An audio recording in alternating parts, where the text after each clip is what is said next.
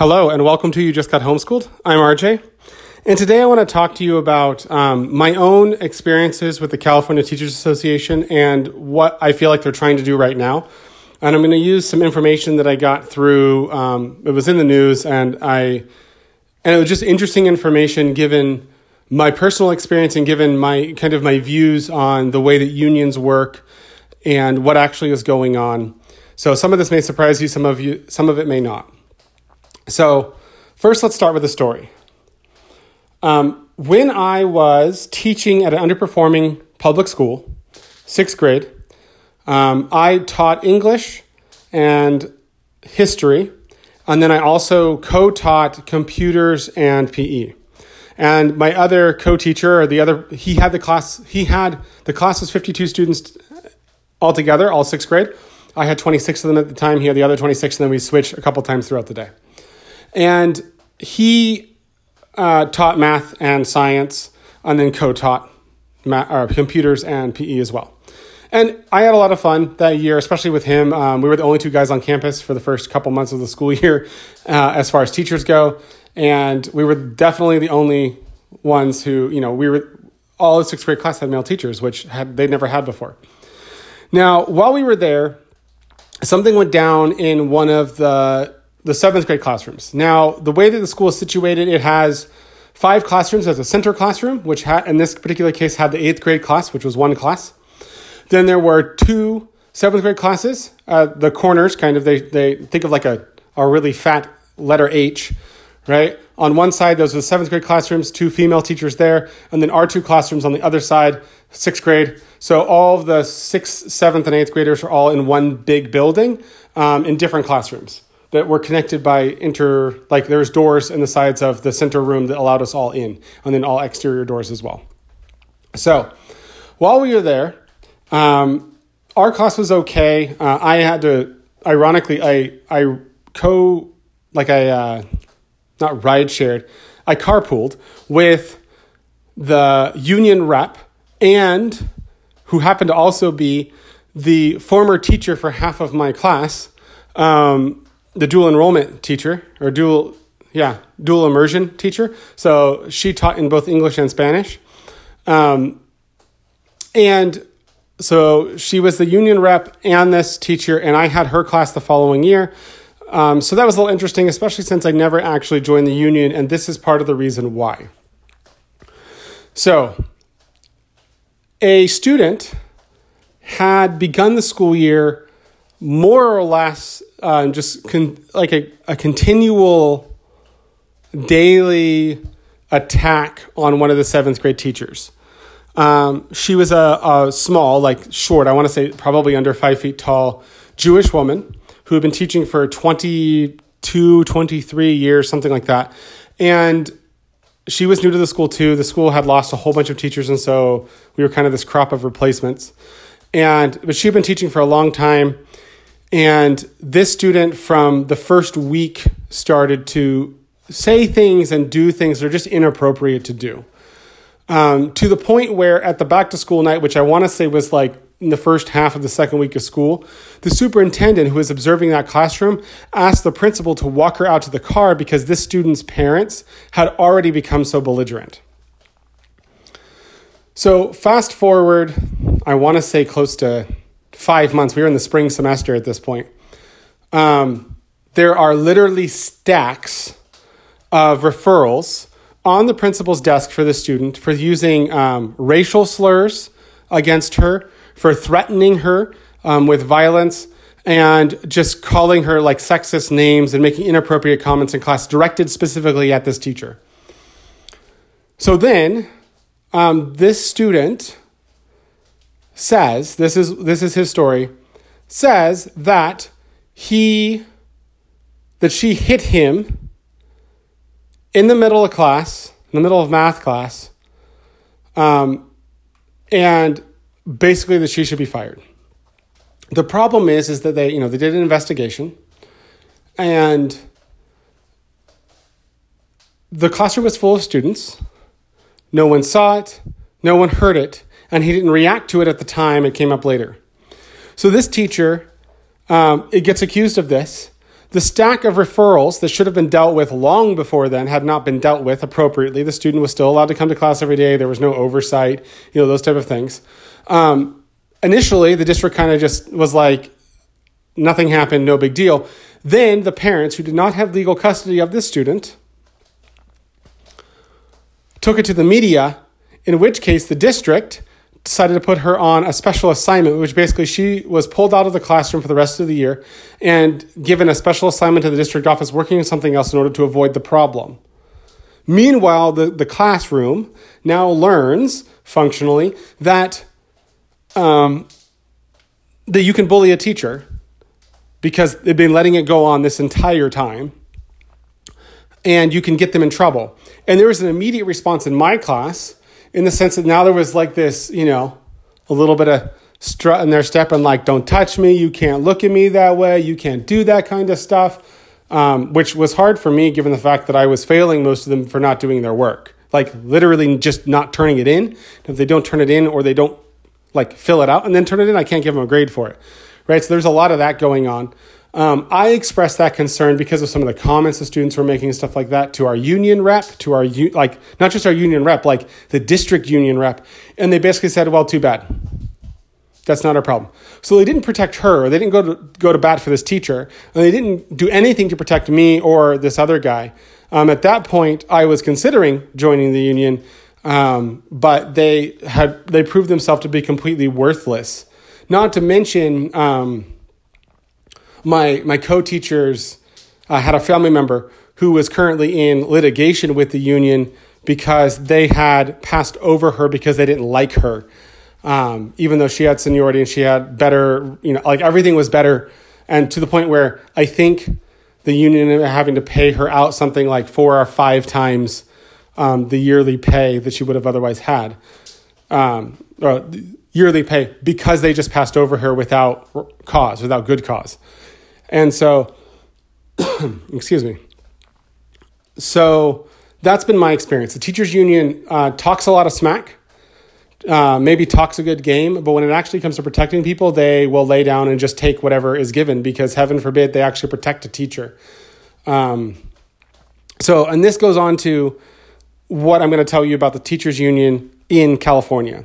So the article I read, and I and I actually heard it kind of you know, social media kind of bounce off the walls a few different places.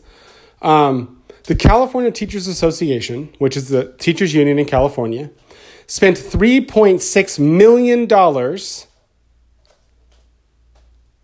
over $3.6 million in the last three months, which I think at the time of the article was um, a couple months ago. Yeah, so it spent $3.6 million in just three months promoting legislation um, that would was was intended to attack charter schools in particular. Um, charter schools, if you're unaware of what a charter school is, it's a publicly funded school that receives money from the government, but does not receive the same amount of money from the state government as a public school would, because the district that issues the charter gets to have what they call an oversight fee, so they get to skim off the top. So, for example, if a if if the, the state was giving $100 um, a day per student to a public school. In most cases, a charter school would see about 80 of that, and the, the issuing district would take the 20 off the top. So they get less money per student, but they consistently, statistics show, provide better education. And that is particularly true for minority students. And so, but they spent $3.6 million lobbying the state legislature to promote these bills that would attack charter schools that are succeeding by almost every measure. so the question becomes why? Why would a teachers' union, that in theory at least should be supporting teachers, which um, maybe they're just not aware that there's teachers that work at these charter schools, and we all have to be credentialed. They're not like random teachers, not just hiring anyone. They're credentialed teachers who have gone through the entire process of becoming a credentialed teacher in California. These schools are growing. They're growing to the point where they're attracting more and more teachers.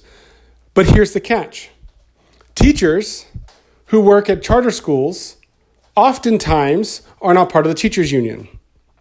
So herein lies the question why would a teachers' union spend $3.6 million of money that they basically extracted because you can't get out of the union. Like if you're if you teach at a public school, you have to pay union dues, whether or not you're part of the union, because you're collective bargaining.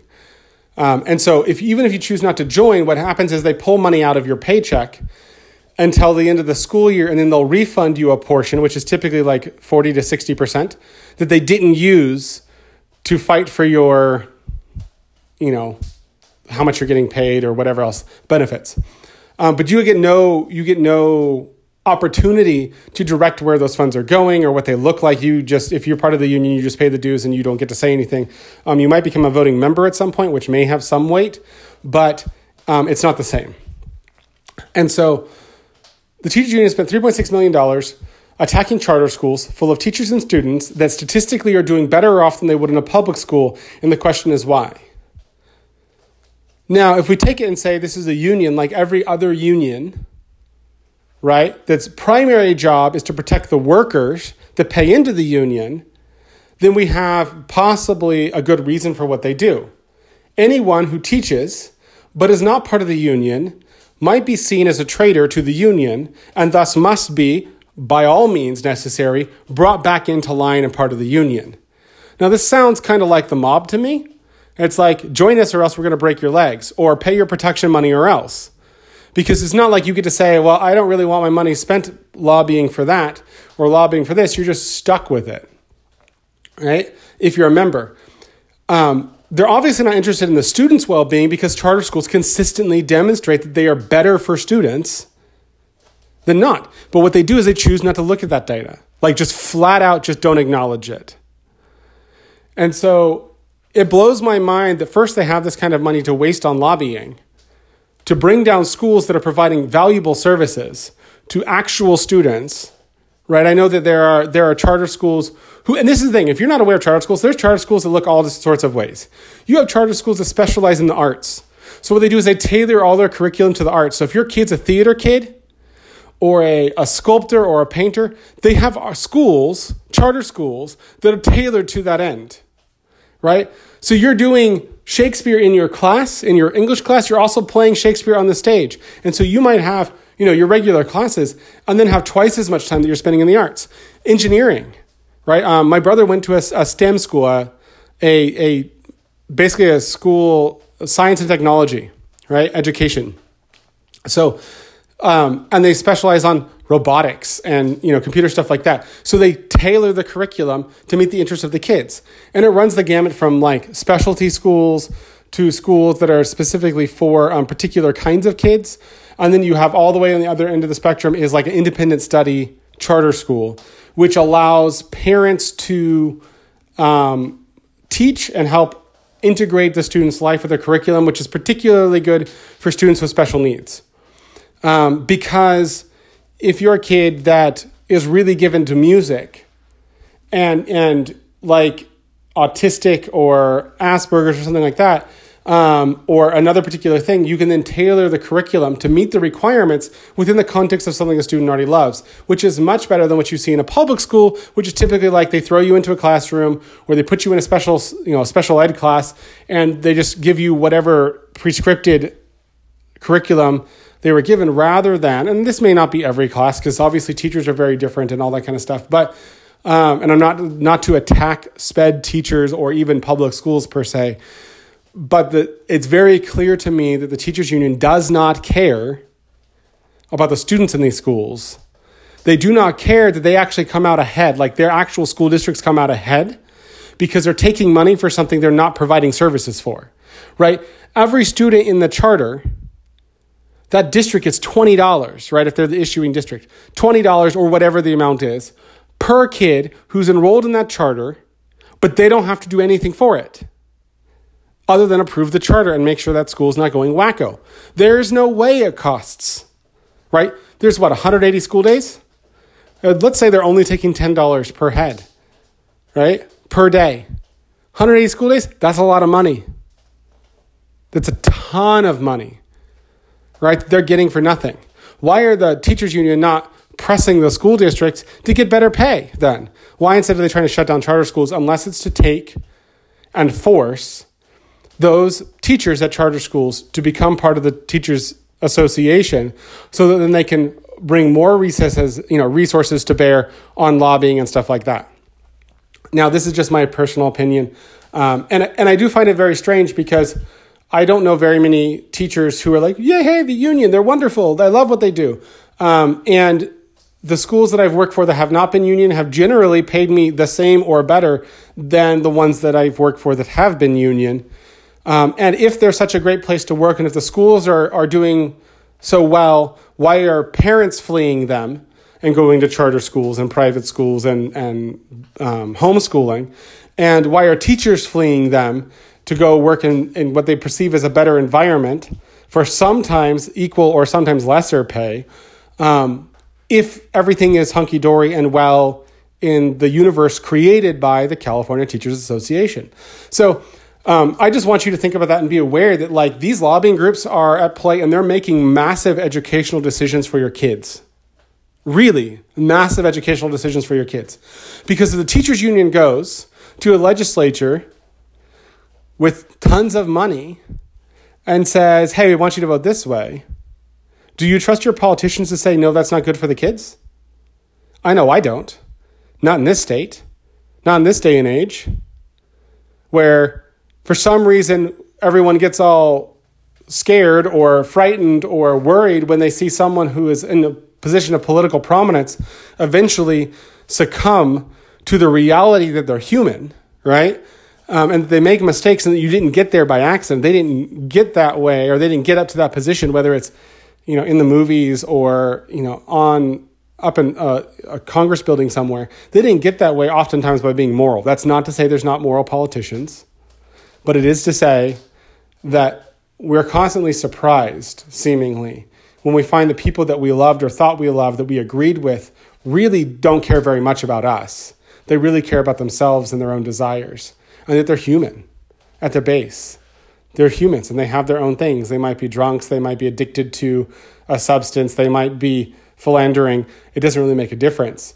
Um, but when a lobbyist comes with a ton of money, and a ton of influence and says, We got all these signatures. Do you really want us, the union, to tell all of our members not to vote? I got that email. I got the email telling me how to vote on things.